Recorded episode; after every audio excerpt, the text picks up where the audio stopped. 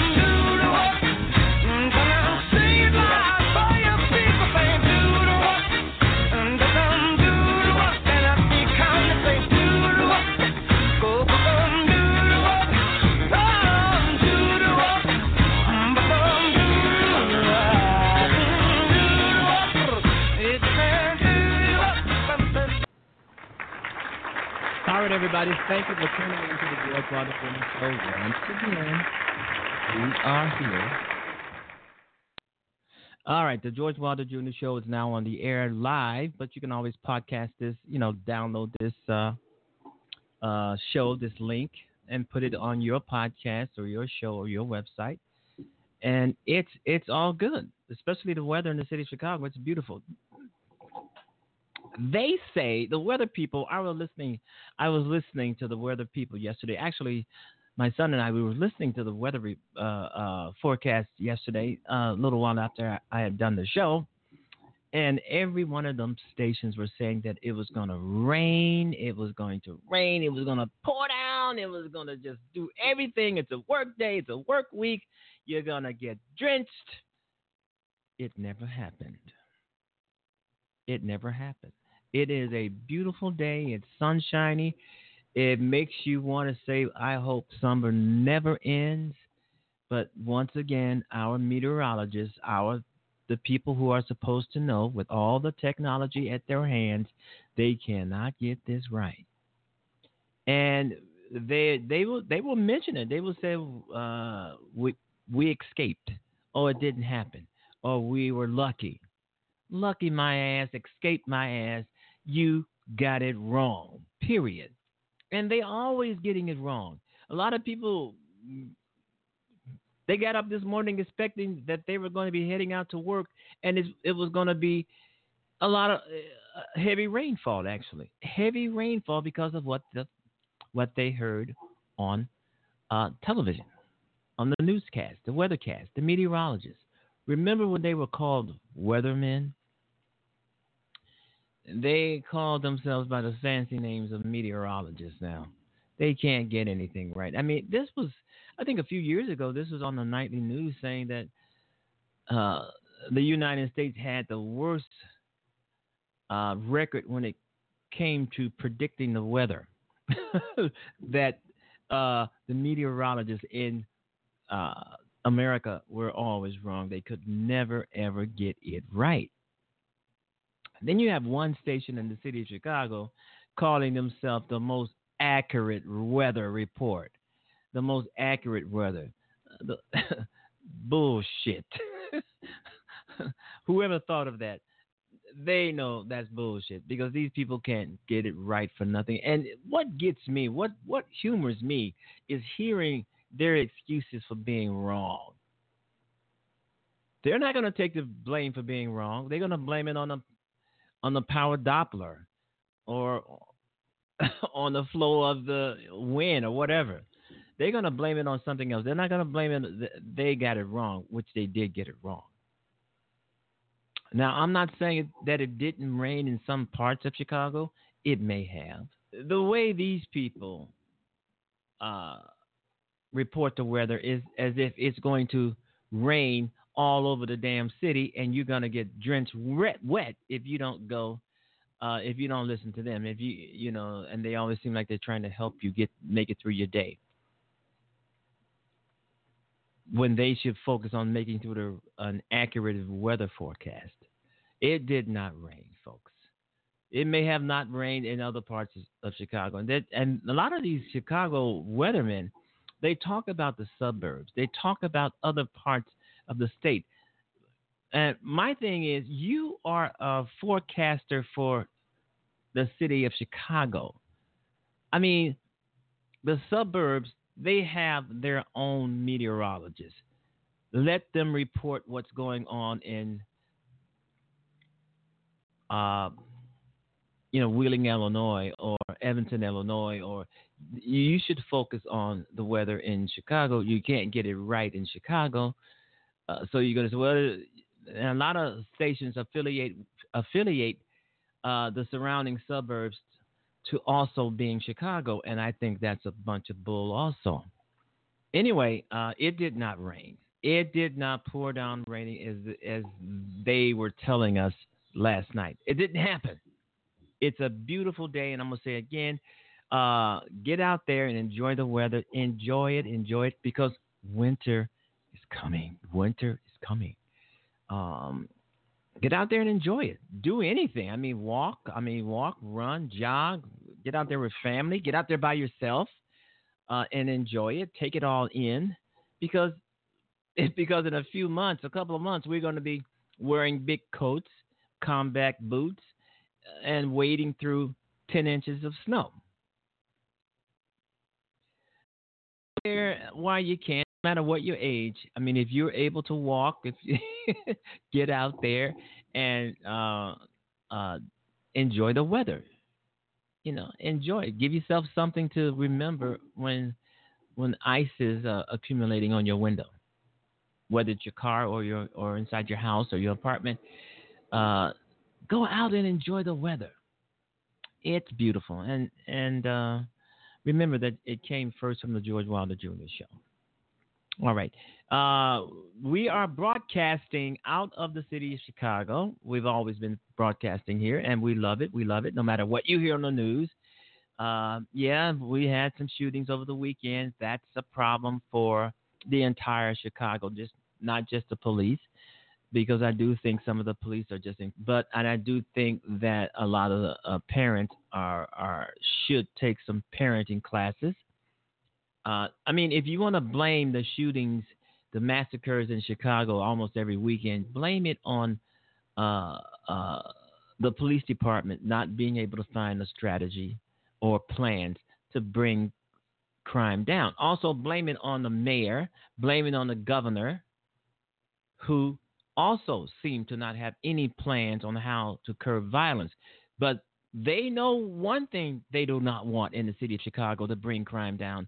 They do not want the National Guard. And and I've been touting the National Guard on this show for a long time to quell some of this violence because the police they're not doing it. The mayor is not doing it.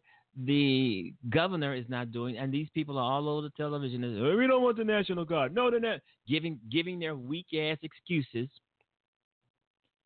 dumb excuses for not putting the National Guard in some of these high crime neighborhoods.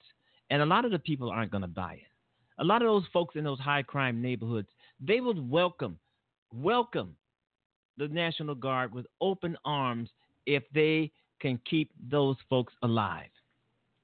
Not putting the National Guard over in some of these areas where the police cannot do anything or will not do anything is a crime in itself. The more uh, the more there is no National Guard on, in, in, in these high crime areas, the more crime is going to happen. People are going to die every day. The lives that could have been saved if they had help, like the National Guard.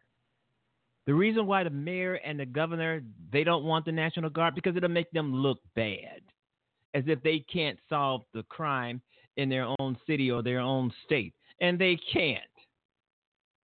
So they're gonna get their weak asses, and I hope, folks, I hope you vote these creeps out because they don't know anything about solving crime. They don't know anything about uh, uh, protecting the people of this city and this state they don't want the National Guard. Who the hell to say that they don't? Who are they to say not to put the National Guard over here in some of these high crime areas where crime is constantly, constantly being committed?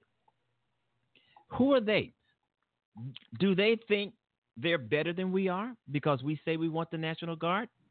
Do they think they are smarter than we are because we're looking at this from a standpoint where saving lives and protecting the people of the state and protecting the people of Chicago. This is what I'm looking at.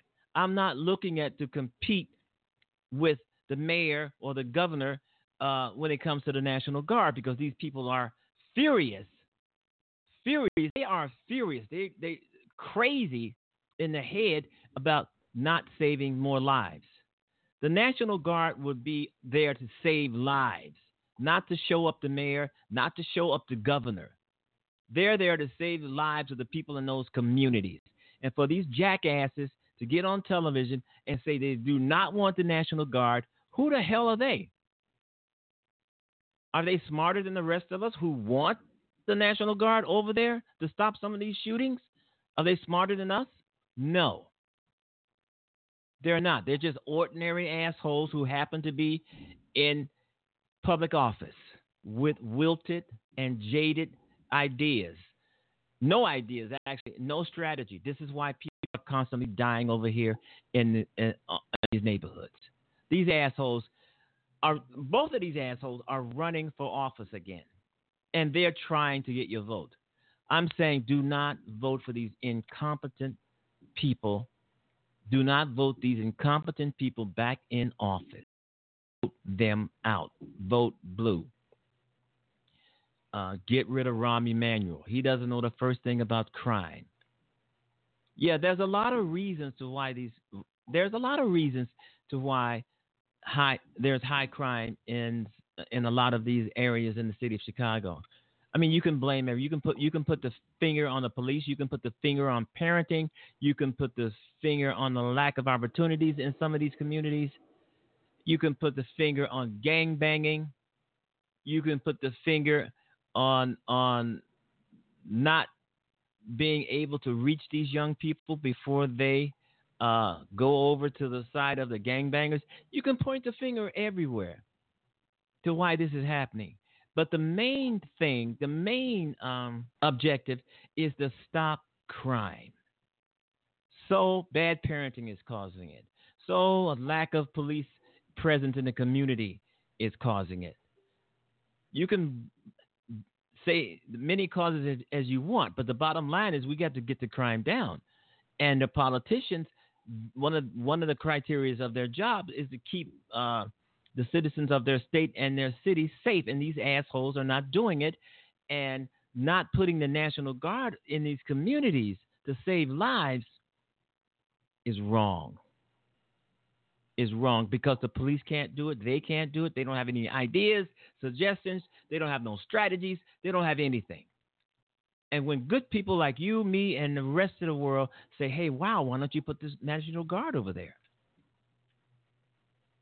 Stop some of this shit. And it will, crime will uh, decrease if you put the guard over there uh, in some of these high crime neighborhoods, whether it's in Chicago or anywhere. Uh, uh, that's what they're for. Use them, use them. That's what they're for. That they are for emergencies. This is a uh, an emergency. This is a hell of a fight emergency. We don't need Donald Trump. Donald Trump is proved to be unhinged, unstable, a traitor, a thug, someone who doesn't like America. We don't need Donald Trump. Anybody who suggests Donald Trump should be voted out immediately. What we need, uh, Illinois needs to take care of its own uh, uh, people. Chicago needs to take care of its own people, and they're not doing it. These assholes don't want the National Guard. I, I, you know, by not having the National Guard or some heavy, heavy, heavy force over here in these neighborhoods, beside police working overtime, beside police who do not have the experience to uh, quell crime in these high, high crime neighborhoods, there's going to be more, more shootings. There's going to be more killings. So police can't be everywhere, on every corner, all the time, which they should be. Hiring more police, giving police uh, double duty, overtime, and all of this kind of thing is not going to stop the crime. You're going to have worn out police, tired, and and the shootings will still go on. I don't care if you hire a thousand, two thousand, three thousand more police officers and stuff them over in these areas and give them all the overtime in the world. It's not going to stop these shooters who want to shoot. They will shoot police officers. And no matter how many police officers you hire or put over here in these high crime areas, unless you got a plan, unless you got some strategy, unless you got some uh, fresh ideas on trying to stop this this carnage, on, regardless of how many police you hire, how many police you tell that uh, do overtime, double shifts, and all of this stuff. What do you? How do you think a police officer is going to react who is overweight, out of shape, never done this before, never been in this kind of predicament predicament before, in a high crime area where guys and girls love to shoot? The police would be uh, easy pickings for them. So until we get uh, a new mayor, a new governor with some new ideas. It doesn't have to be the National Guard, but just somebody with some ideas, some strategies to get this crime down. Right now, it is the National Guard. Without that, crime will continue, continue on in some of these high crime communities in the city of Chicago, and people will die. When you have 70 or 80 people getting shot every weekend, and the police uh, can't seem to do nothing, can't seem to come up with any strategy, get their asses on television, and one thing they will say, they do not want the National Guard. This has been happening for years and years and years and years. Every weekend, we don't want the National Guard. People dying. In the streets, can't go to the store, can't go to. We don't want the National Guard. And that's what the National Guard is there for. Emergencies like the one in, like the ones that are in Chicago when it pertain, pertaining to shootings. Now, I haven't said anything about gun control. I'm talking about saving lives here, folks. Saving lives in the city of Chicago. It seems that the mayor, I mean, and, and the governor do not want to save lives. Oh, they'll bitch and talk around the question of they want to save lives. If you want to save lives, show show it, prove it, prove it by putting, by having a plan, by having a strategy. If you have a plan and a strategy that doesn't include the National Guard, I'm I'm all for it. We're all for it. But if you ain't got a plan, you don't have a strategy, you don't have any ideas on, on how to bring down crime, you can't do it, it's overwhelming, call in the National Guard. Call in the National Guard.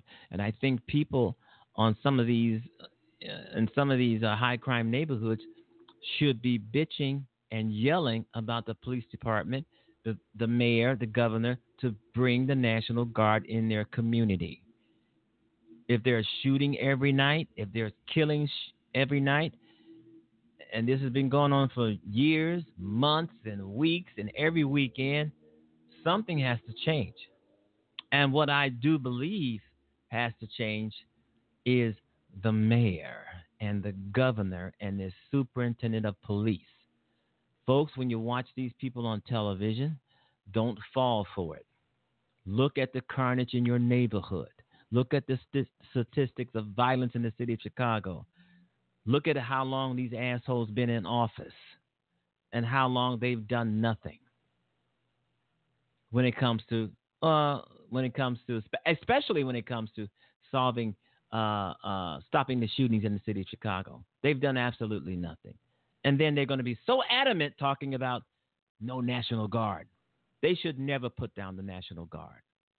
As I've just got through saying, if you don't want the National Guard, then come up with some plans, some strategies, some new ideas to stop people from dying in this city. Come up with some new strategies. Some they can't. They don't have any plans. Every fucking plan that they've had has failed. And I've said yesterday on the show New York, Los Angeles combined have a lesser crime problem than Chicago. Why isn't Chicago looking at their strategies or their plans or other uh, cities around America who have less, less, maybe no crime? How, how are they doing it? How are they doing it? Copy that, emulate that. What's so hard about that? Emulate that. Figure out what they're doing. Otherwise, bring in the National Guard. All right, you've been listening to the George Wilder Jr. Show on Blog Talk Radio. uh, yeah, I, I say it again, folks. Bring in the National Guard in the city of Chicago because these clowns cannot, and I call them clowns because that's what they are because they're refusing to save lives lives in the city of Chicago by not bringing in the National Guard. The police can't do it. The National Guard, uh, uh, I think they're in better shape to do this. I mean, I have no, I have no uh, issue. Uh, the police, but some, but a lot of the police personnel are out of shape. Uh, the National Guard, I believe, is more in shape you know, a lot of the police officers are, are, you know, I don't know if they go to the gym or not. I don't know. I don't know if that's a mandatory uh, or a requisition to go to the gym every and, and work out.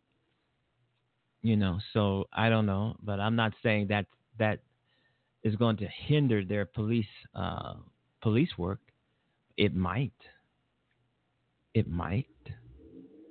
We need the National Guard in the city of Chicago. If not, then come up with some plans and strategies, viable plans and strategy, strategy to, to keep people live, alive in this city. Young people. That's those are the people who are being shot down, young people, teenagers. but still, in all, teenagers not funny, but teenagers uh, are. It's not the adults. It's not the um, intelligent people. Uh, and I'm not saying teenagers are not intelligent, but if you have a gun in your hand, you're shooting everybody, shooting up everything. You're not intelligent. Chicago needs the National Guard, and I don't give a damn what my, uh, uh, these uh, um, Emanuel and uh, uh, Bruce Rauner say. For these guys, for these guys campaigning and want their and want to retain their jobs, they should they should be you know fighting to get the National Guard here because they want to get votes. They want to get votes. But I can tell you this: they're both out. I mean, with the blue wave, there's no way uh, Rauner is going to get it. No matter how much he tries to slime J.B. Pritzker, he is not going to get it. Rahm Emanuel, this is his last fucking term as mayor in the city of Chicago. He's weak on just about everything, but he loves the beautification of the city. He loves to get the tourists here tourists are not going to want to come if they feel as if they may be gunned down in the middle of the street. As I've said before, I mean, if they don't want the National Guard, then come up with something else. Come up with a plan. Come up with a viable plan that's going to keep people uh, alive in the city of Chicago. Come up with something that's going to bring down the crime in the city of Chicago and I'm not and I'm talking about saving lives, not just plain old rhetoric that no one can use.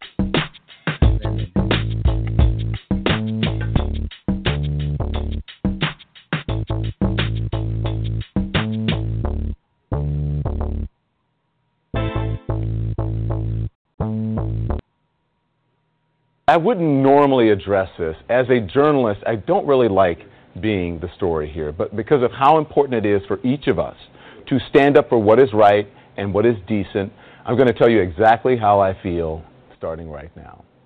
So President Trump is on vacation this week at his golf resort in New Jersey, but he is he's not taking any time off from Twitter and apparently from watching me on CNN, which he denies, by the way. I know this because he has tweeted a nasty, hateful swipe at me and LeBron James that we've been discussing here. You probably read about it or saw it somewhere. I sat down with the NBA great for a primetime exclusive. That was last week after LeBron had just opened his I Promise school for 240 at risk third and fourth graders. And during our conversation, LeBron said this. You know, we, we are in a position right now in America, more importantly, where this whole this race thing is, is, is taking over. You know, and and um, because one because I believe our president is kind of trying to divide us. For him to, um, like I said, use sports to kind of divide us is something I can't I can't sit back and not and not say nothing. What would you say to the president if he's sitting right here? Uh, I would never sit across from him. You would never. You want to talk to him? Nah. I sit that across from Barack though. I'm sure that got him. So, as we know, President Trump doesn't like anyone to disagree with him or to criticize him.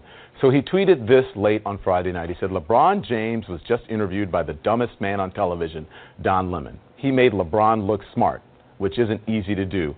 I like Mike. Well, unlike this president who lashes out wildly at anyone who criticizes him, I have pretty thick skin. And LeBron James, in addition to being a brilliant black man, a superstar in his sport, and a hero to his community, is taking the high road, which is exactly where he belongs.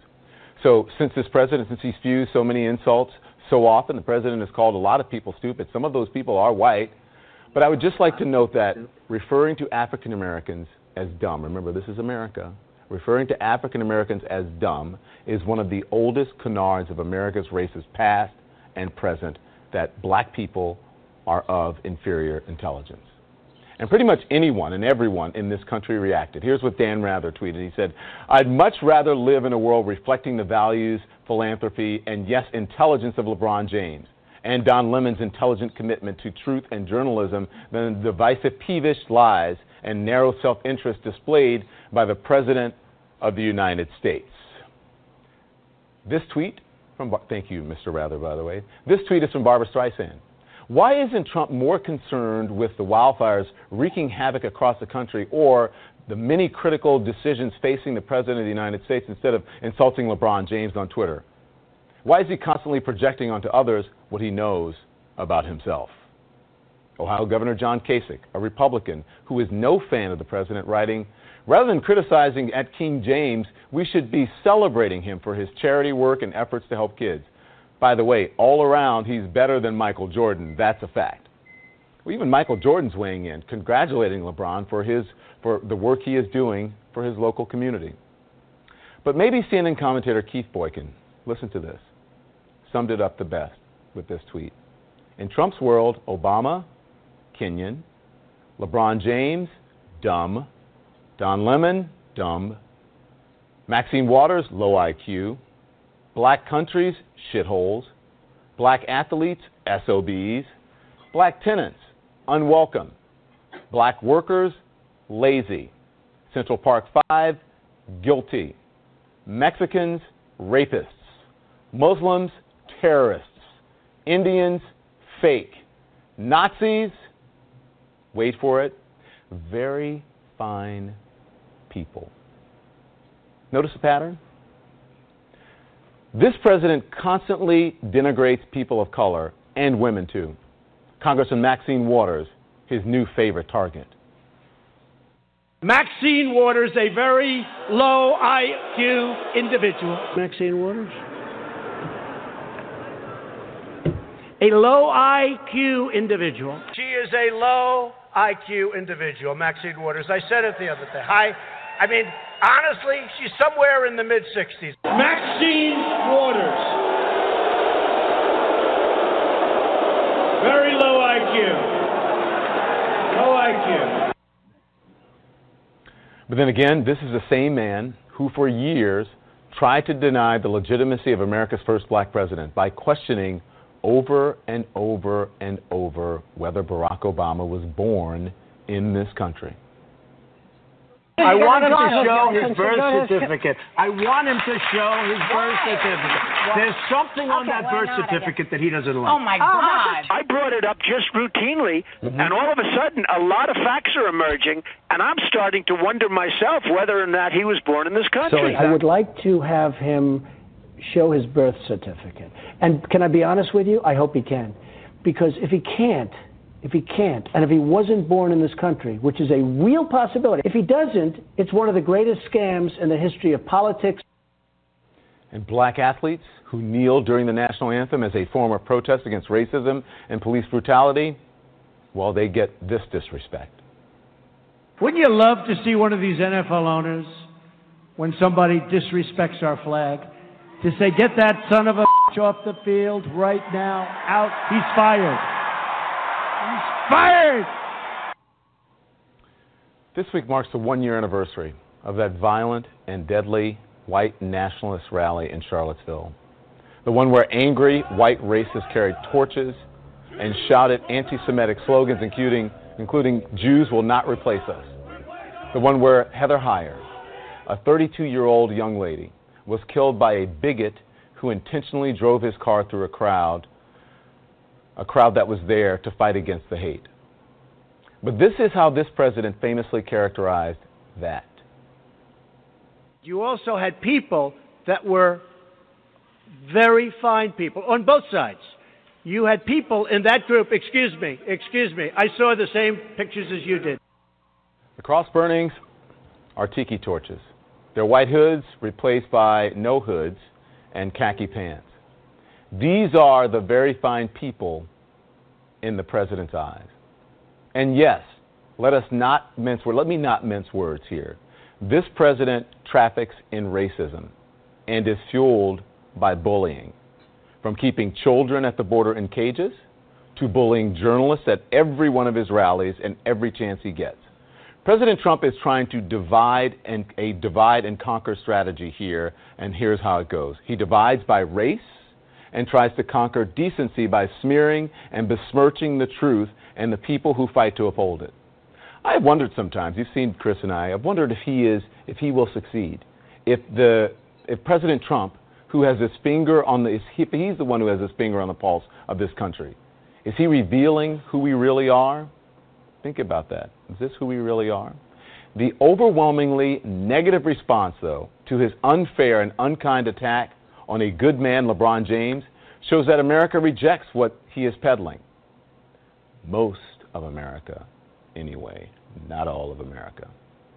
But what about the impact his policies have on those without a platform through sports like LeBron or through media like me? What about those who don't have a voice? What is his presidency doing to them? The kids separated from their parents at the border, the kids who don't have the chance to attend LeBron school or any halfway decent school, the parents who can't honestly, you can't honestly tell their children to be proud of the President of the United States.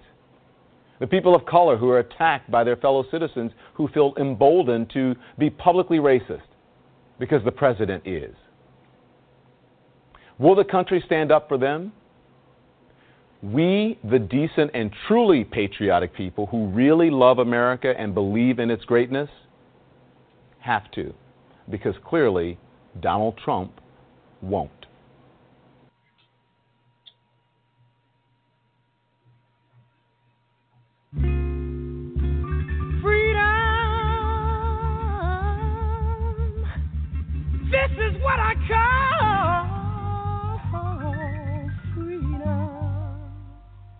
Well,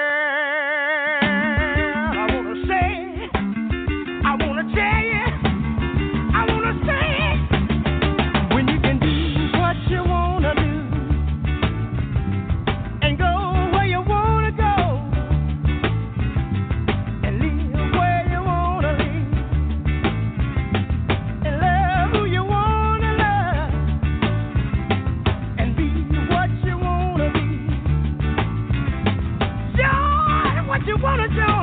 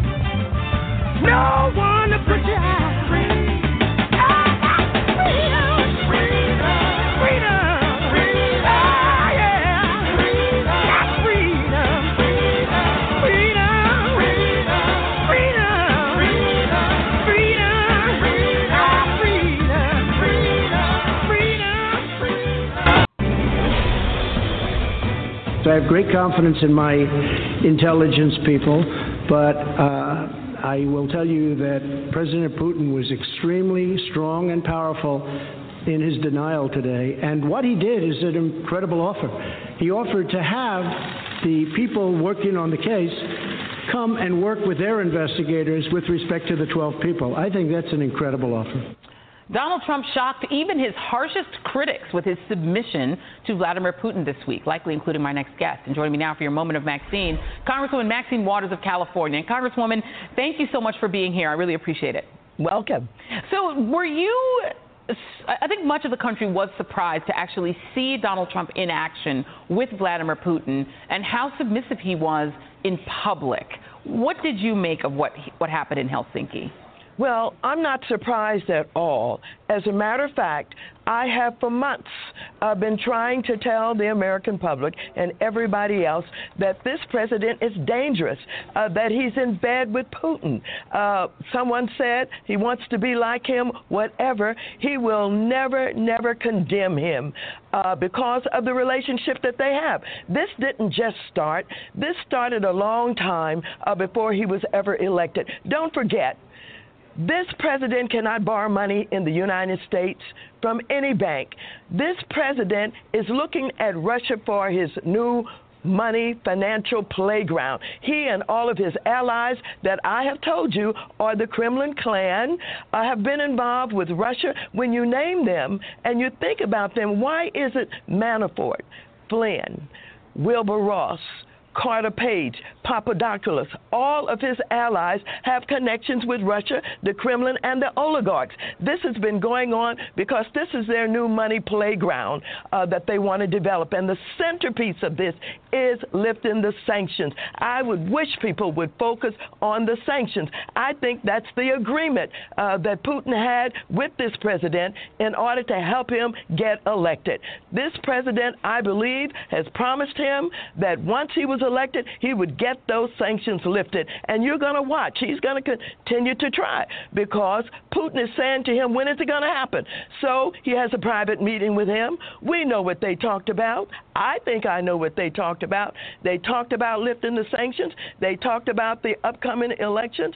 Uh, they talked about uh, all of the things that they could not talk about uh, in an email or on the phone. He had to go uh, and meet with him in private so that he could talk about what he's going to do to follow through with I, what I believe is his yeah. commitment to get those sanctions lifted. Don't forget. When Tillerson was there, Tillerson was there to help get the sanctions lifted. He just couldn't put up with this president. He found this president to be so outrageous uh, that he ended up leaving, but he came to be a part of helping to get these sanctions lifted. It's worth trillions of dollars. Everybody will make some money if he can get this done. Right now, Putin's hands are tied. He cannot get the equipment or the supplies that he needs to do the work because our allies are cooperating with us. So I'm not surprised about what happened in Helsinki. I'm not surprised about the private meeting. I'm not surprised about this president standing up for Putin. As a matter of fact, I think he is Putin's apprentice. He's wow. been under his tutelage for a long time now, and he intends to get it done. And the American people are sitting idly by. And the Republican Party should be ashamed uh, that they're allowing this to happen. Uh, they have no guts, they have no courage. They're not standing up for America. I dare them to talk about how patriotic they are, uh, given of what they're allowing this president to do. Now they're all going to send out press releases saying, oh, we don't want you to invite Putin. Well, he's going to invite him unless the Congress of the United States and the Republicans really take some serious action. How many of the Republicans are saying, I won't come to the White House? I'm going to be outside demonstrating. How many of them saying, don't invite me to any dinner? You better not have a state dinner. How many are saying that they're just saying, you shouldn't and we don't want you to do it? But I want to tell you, if they don't take strong action, to keep him from bringing him here. He's going to bring him here, and that will be another another straw in his hat that he can point to and say, "See, Mr. Putin, I'm moving this forward. What we talked about, what we're going to do. I'm going to get this done." And forget about what he did uh, with North Korea. Uh, that's just a an effort to say that I'm doing this with both countries, and that's just an effort to say that, see, I'm trying to create peace and relationships in different ways. But the fact of the matter is, his focus is on Russia and lifting those sanctions, and you're going to see him continue to try it because he has an agreement that he cannot get out of. When people want to know what does Putin have on the president of the United States, is this agreement where the president promised he was going to get the sanctions lifted, and Putin is going to hold him to it. Let me, you know, you mentioned Carter Page, uh, Congresswoman, and here is the uh, the FISA warrant, which was released in unprecedented fashion by the FBI. Uh, we have it this morning, and uh, folks are reading through it. Um, what do you think that this, the release of this document, does to the credibility of the chairman of the House Intelligence Committee, Devin Nunes? Well, you know, First of all, they've got to understand that he was put under surveillance because of the actions that he was taking, not only that caused suspicion, but I think it was deemed uh, that he basically was going to be used to spy. Uh, he's not considered to be very smart, uh, not considered to be uh, very, uh, you know, capable of uh, not of resisting rather uh, the Russians. And so I think that Nunes and all of them are looking very silly. I think that they should be ashamed uh, that they would in any way undermine the FBI and the FBI's work to try to protect this country from our enemy, which this president says he's not our enemy. He's just a competitor. He keeps going on like that. But the fact of the matter is uh, that Nunes and any others who have tried to undermine them to say that somehow they were unfair, somehow they were using their power uh, to interfere with the life of this man who already had been identified basically as someone who was in the grips of, uh, of Russia. Congressman Maxine Waters, never one to mince words. Thank you. Maxine Waters.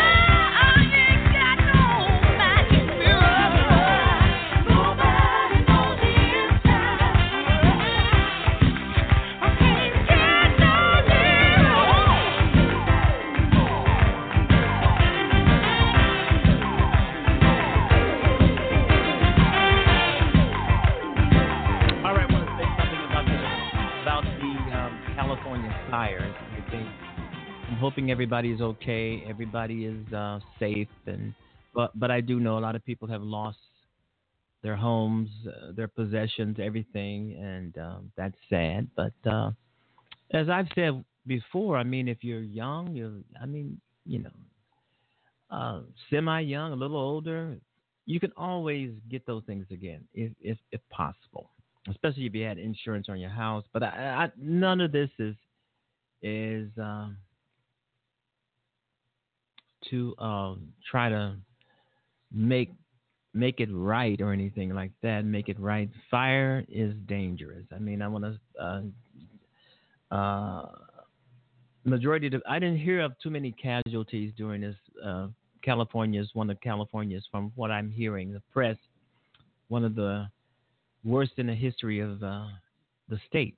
Hoping everybody there is safe and. Uh, uh, I feel so sad. I, I, mean, the show feels really bad about the fires. We don't send out send our uh, wishes and prayers and all that kind of thing. And uh, if you're in the vicinity, uh, help out in, uh, in California anyway with, you know, work, effort, uh, money, help them out. You know, help people. That's what America is all about. Despite Donald Trump, that is what America is all about: helping each other, helping each other when uh, one of the our people are in trouble. We come to their aid. That's what we do, and um, that's what it's all about. Is is helping other people. And I've always said, if you can't help somebody better themselves or better their lives, what are we here for? I know there's people out there who who who would try to take you down or take you out because they feel that you may have made something out of yourself and they haven't made a damn thing of themselves you got people like that, but there's great people in the world. There's wonderful, beautiful people in the world. Uh, all they ever do is lend a hand, and, and they may and they may be millionaires and billionaires, and then there's maybe people who don't have two cents to rub together, who are out there uh, helping each other and helping the people of California, helping people out. Because I'll I'll say it again: if you can't help someone out if you can't be a friend, if you can't be um, there when people need you, what are you good for? Um, so um, you know, if you're, uh, you know, no matter where you are in the world, if you can lend a hand in California to try to help some of these folks rebuild, that would be so great. That would be so wonderful. And you don't always have to have money. Believe me, you can you can send a thank you note. You can email somebody who's feeling down and hurt because they've lost everything. You can always lend a helping hand in that way, giving of your time. That's a good way to say, I'm here to help. You know, because um, this fire, from what I've been seeing, uh, clips of it and reading about it and stuff like that, it was, it is, it, devastating. I'm hearing now that the uh, firefighters and the first responders, they have a, um, they ha- kind of have it under control. Is what I'm hearing. But uh, you know, totally after the fact, because a lot of people have lost their homes, and I'm, you know, the the um, count is going up. And the last fire uh, that California had, a lot of people lost their homes. And um, and I always say, it doesn't matter who you are, no matter what you have, how old you are, black, white, green, or yellow, poor, indifferent, whatever, middle class. At some point, we can all lose our homes. We can all end up homeless without a place to go, without anybody to call, without no one being there to help. You're just on your own anybody anywhere can lose everything that they've accumulated over uh, their lives. It can happen to any one of us. And if it happens to you, if it happens to me, if it happens to those folks, we, we would want someone to help us. So if it hasn't happened to you, help someone who it has happened to.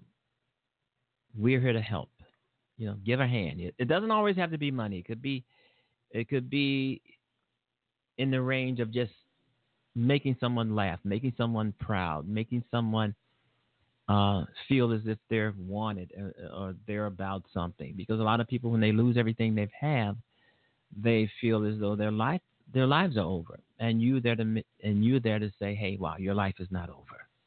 Your life is not over. Rebuild, reconstitute." Uh, that's what it's all about. That's what America's all about. Despite the guy we have in the White House, that is what life is all about. Okay? All right. Our blessings and prayers go out to California. Get well. Get back on your feet. We're all rooting for you here in Chicago and around the world. All righty. Okay. Um, Omarosa secretly recorded Trump and played the audio for people. Uh, you know, I've heard about that. I've been hearing about that. That she was once working. She's an African American. She once worked in a White House for Trump until he got sick of her, sick and tired of her, and kicked her out. So now she's wrote a book called Unhinged. You know, did she really have to write a book to tell us that Trump is unhinged? We all knew it. But you know, Omarosa, she's like you know any some other like any other woman. Sometimes they, they just want attention, and she's writing the book for attention. She wants to be a star. She wants to be a player in this. Uh, uh, you know, her book about being unhinged. I don't know. You know, tell all book, and I don't know how it's doing. I, I really don't know. Um, but anyway, she she uh, secretly recorded Donald Trump talking about what? Him yelling and screaming and being totally uh, outrageous. Is that what she recorded? Or did she record something that will help his impeachment along the way? Help his impeachment down the line? Did she record something to that effect? We don't know. We don't know. It might, the recording that she allegedly has recorded of Trump, uh, the tape, it may not be anything. It may not be anything we can use. We don't want to hear him yelling and screaming. That ain't going to get him out of office. Did he say something or do something that Mueller can lock him up for? Did he? Beside the Russia investigation? we have yet to, to hear that. You know, see that. She said, Well, I, I recorded Trump. All right, he's unhinged. Yeah, but uh, can it be used in a court of law to hang Trump? We don't know that yet. She just said, I'm pretty sure it's going to be played in the public, but just, just because uh, Michael Cohen's tape of uh, Donald Trump was played in the public. So uh, if she recorded Donald Trump and have him on tape, whether it's good or bad uh, that can lead to his impeachment or not, eventually at some point, sometime, the media is going to play it uh, so the whole wide world can hear it. Just as just as I've said, just as they did uh, Michael Cohen, and who has everybody is thinking now Michael Cohen flipped on Donald Trump, and he did. He did. Donald Trump is pissed. he's calling he's calling his former lawyer, his former fixer, a liar. A liar.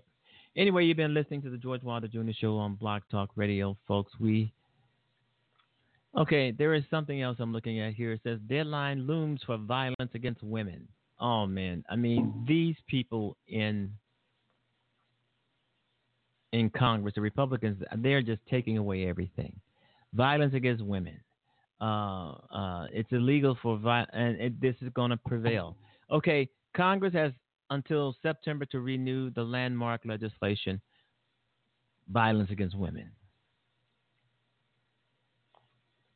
You know, but like I said, if if, if they don't uh, uh, renew this, if they don't renew this Violence Against Women Act, Republicans and they probably won't.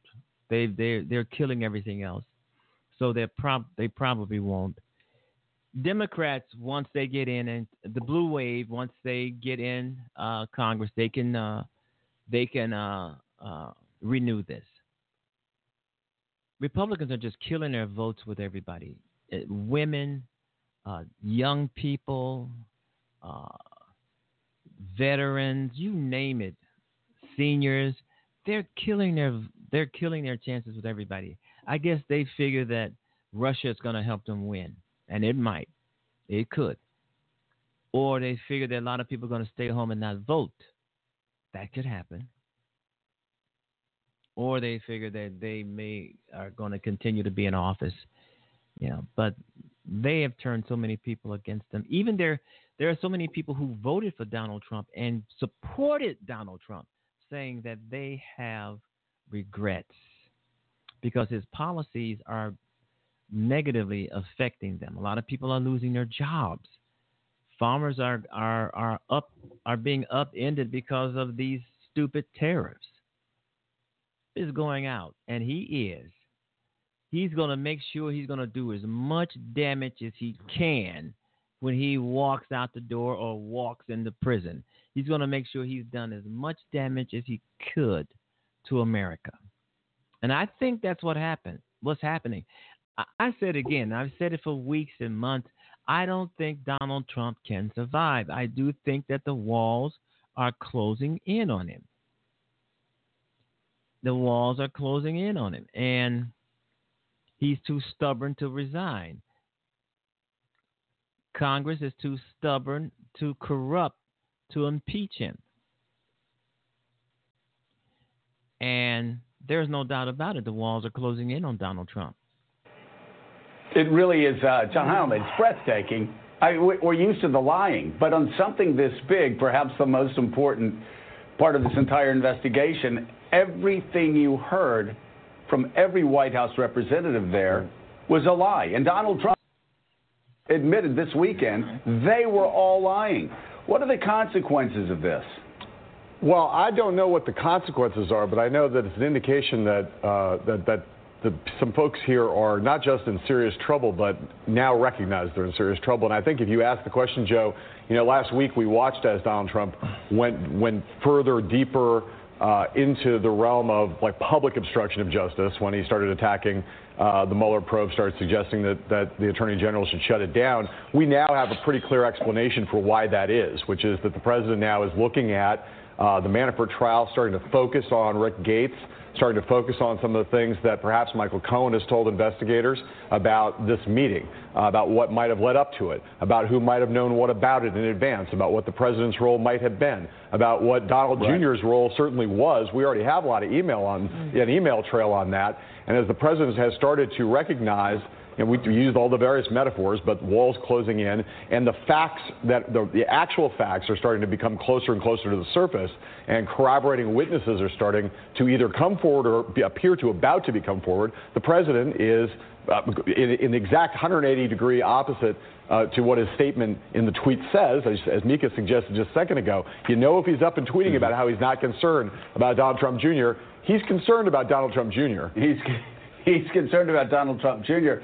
And Phil Rucker, uh, he's he's concerned that uh, Donald Trump Jr. may have stumbled into some illegal territory on his own. Also, obviously, he's got to be concerned by the fact that again, it's going to be coming out not only whether it's in the Manafort trial or somewhere else, that it's obvious that meeting from the very beginning was to get information from foreign nationals, in this case the Russians, which is a crime. They can run around. People, lawyers arguing on collusion's not a crime. Collusion.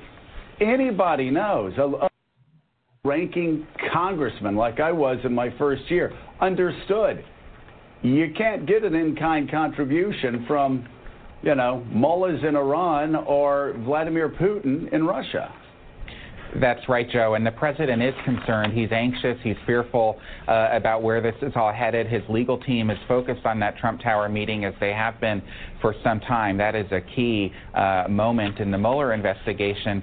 But our reporting, uh, despite what the president tweeted in response to it, very much is that he's worried about Don Jr. He's expressed that worry to the people that he's been talking to uh, on the phone. He's been privately brooding over this uh, sort of uh, feeling very uneasy uh, that Mueller seems to be inching closer and closer uh, to the Oval Yeah. Office, to the people in the president's circle, and that's why you've seen him, uh, the president, lashing out on Twitter, lashing out at these campaign rallies, tearing into the media, uh, tweeting about the witch hunt more and more and more, tweeting about Robert Mueller by name more and more and more. That's how he's uh, channeling all of that frustration and fear.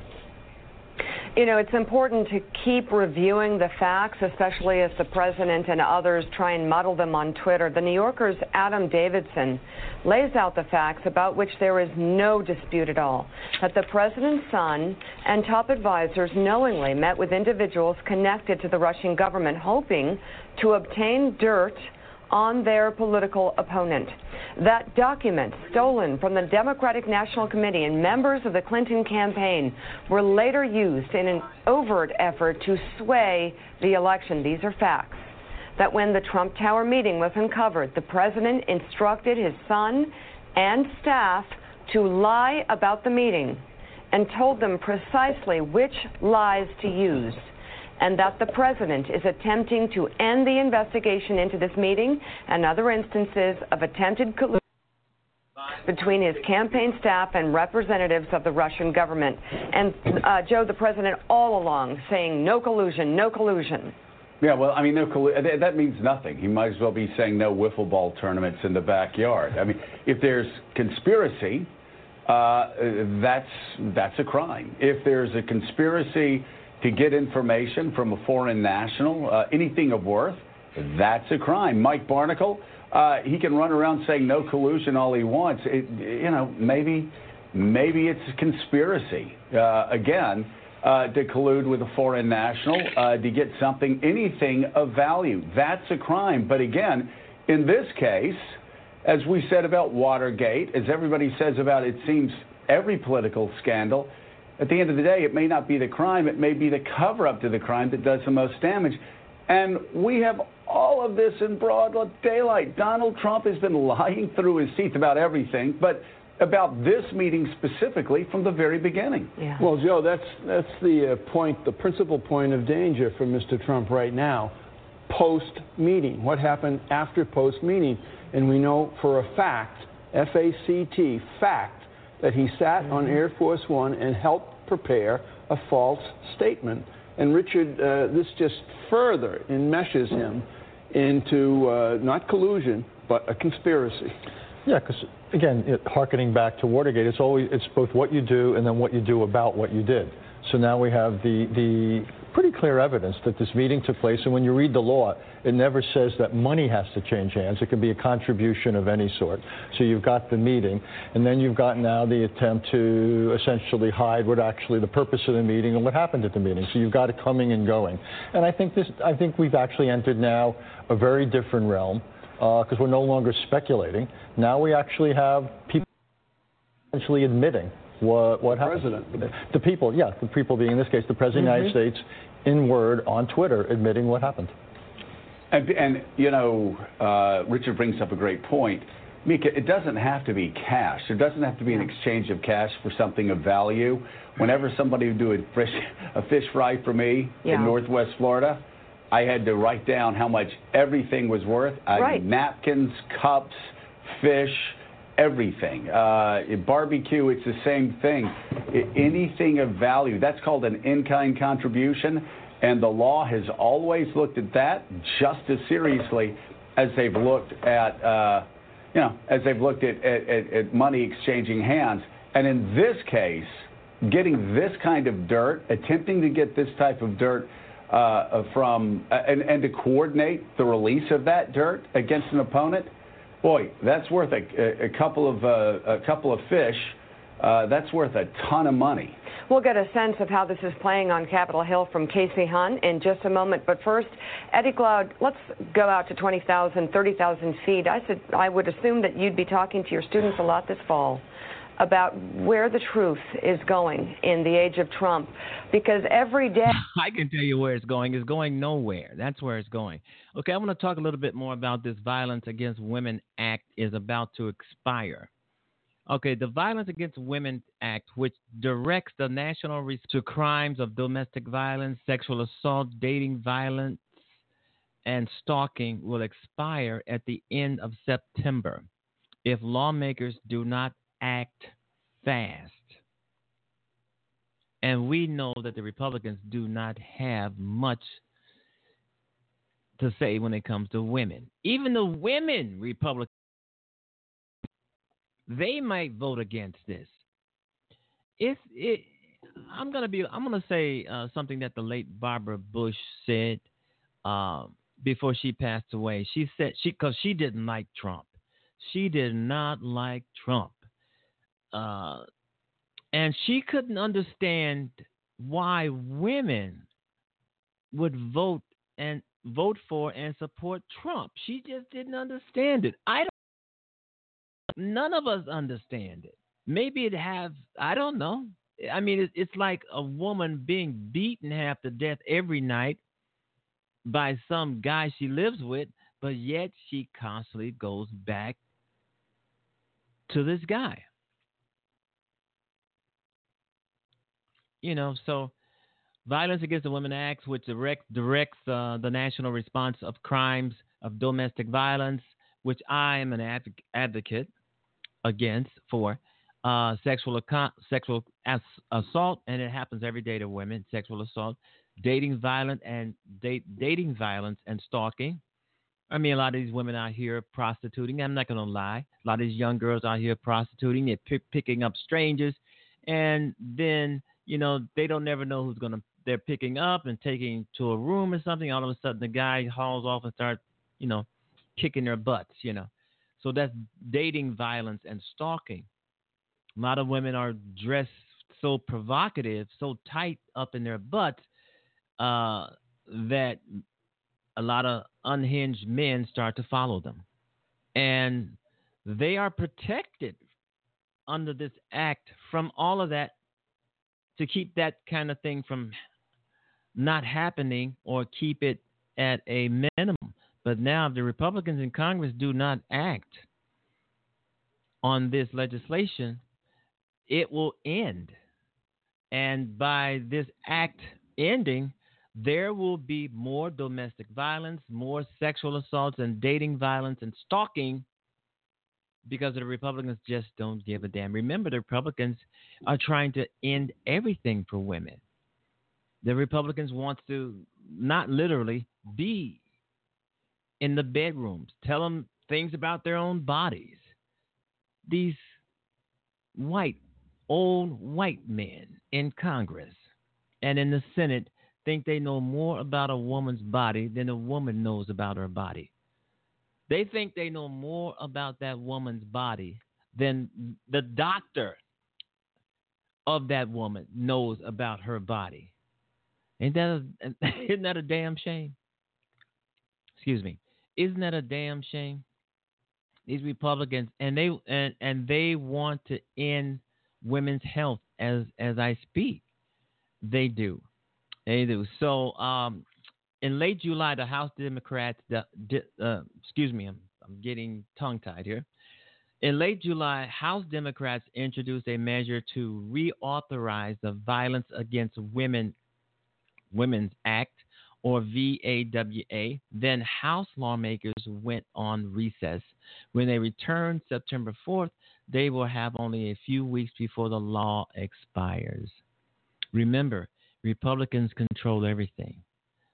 Democrats can introduce it, Democrats can come up with something, but it's going to take a majority of the Republicans to get to, to renew this violence on on women and we know now Republicans are trying to do everything to upend women's health.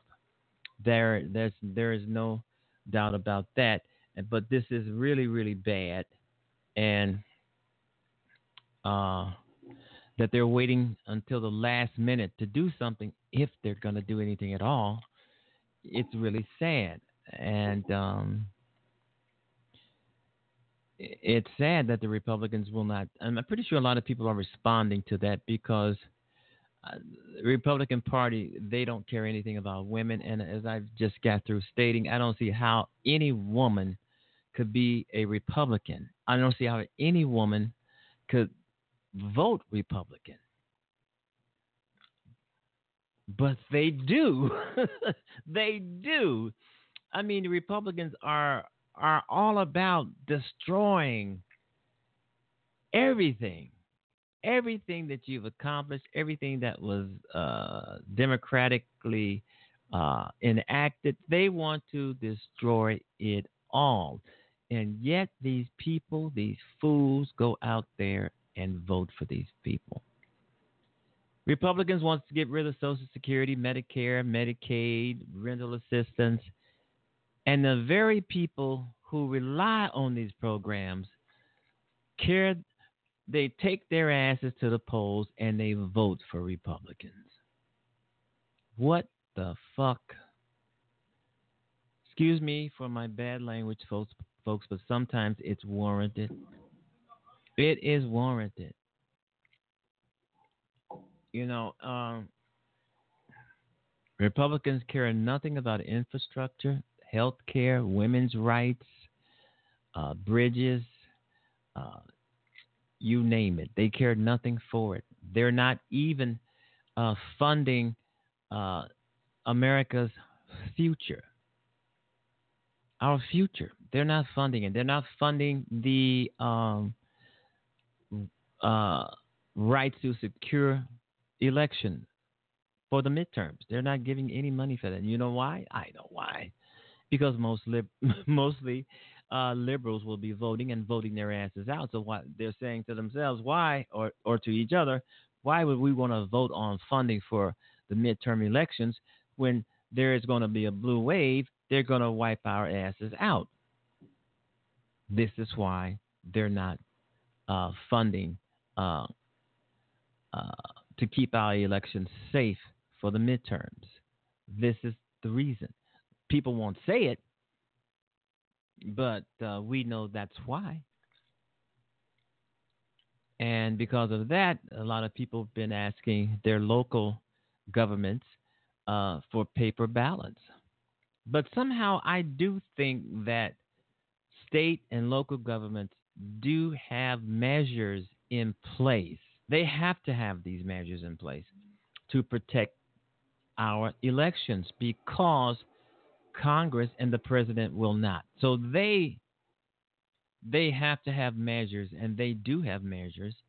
Uh, they better have measures uh, to protect uh, our elections, because if if the Republicans end up winning the midterms, they will have won because they cheated.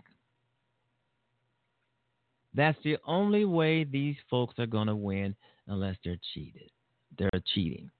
Remember, Donald Trump won the 2016 election because of Russia. He won the uh, 2016 election because of gerrymandering. He won, and gerrymandering is nothing but an, another form of cheating, changing the district map. That's another form of cheating. And Donald Trump uh, won the 2016 election because of the electoral college, which a lot of people are are especially on the liberal side want to get rid of. Of course, if it would have worked for the liberals, they they they'd be all for the uh, electoral college. It and the Republicans would be trying to get rid of it. But you know what? I'm so glad that uh, people have found out and have realized what the Republicans are all about. So vote out Republicans not only at the federal level, but at the state level also. Vote them out. They don't need to be back in office ever. Vote them out. However, there are a few people out here that's going to vote for the Republicans, going to vote for Donald Trump and some of these people are just old, nasty, and crazy and vile. If you've seen some photographs of them, or if you've seen them in person, I have. Uh, ridiculous. Uh, uh, but remember, folks, uh, the Trump administration, they are getting rid of education. I guess they feel that the Trump supporters are dumb, stupid, and crazy. Then why are they wasting money on education? For other people. You know, I mean, it's just their thinking is just flawed. But still, they'll go out and vote for Donald Trump. They'll vote for this kind of stuff. and it's crazy. And I do think that there's more sane people in the world than there are crazy people in the world. And I do think that that the uh, sane people would probably vote blue, the crazy people would vote red.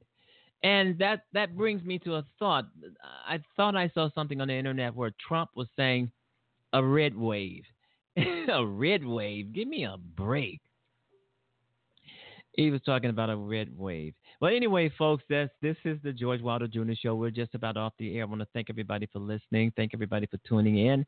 Thank everybody for tuning for podcasting the show later and listening to the show later and enjoying the show.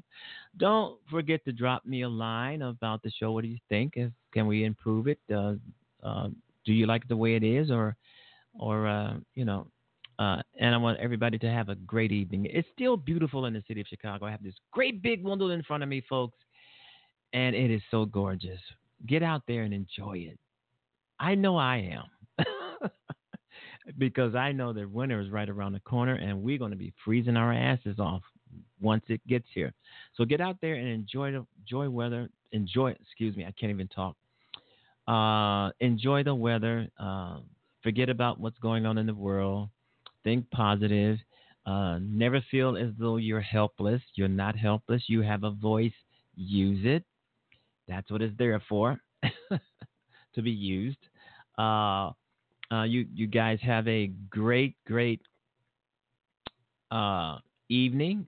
Any at any point that you're listening to the show, as I've said a million times on the show, have a great evening, have a great uh, day, morning, whichever how you find yourself listening to the show.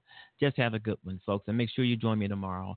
And we're gonna have a good one. Bye bye, everybody. Take care. Be safe out there now. It, yeah, be safe.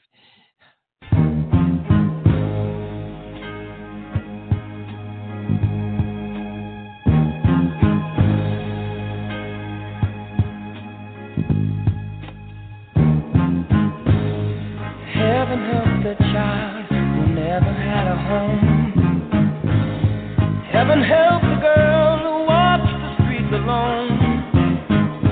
Heaven help the roses if the bombs begin to fall. Heaven help us all.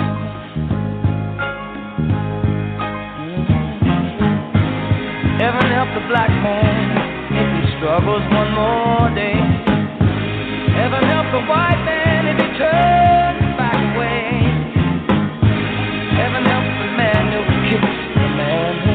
Never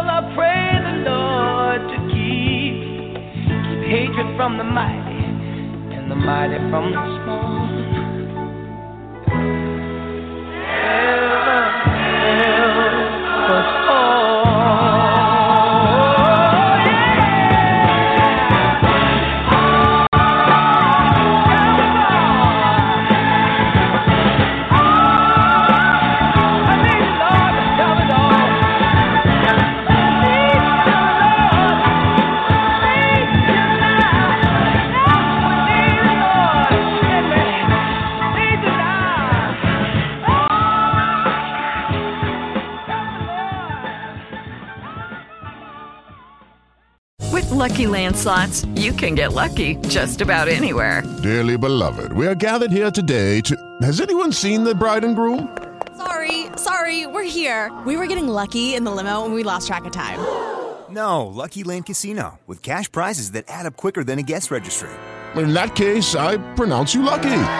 Play for free at LuckyLandSlots.com. Daily bonuses are waiting. No purchase necessary. Void where prohibited by law. 18 plus. Terms and conditions apply. See website for details.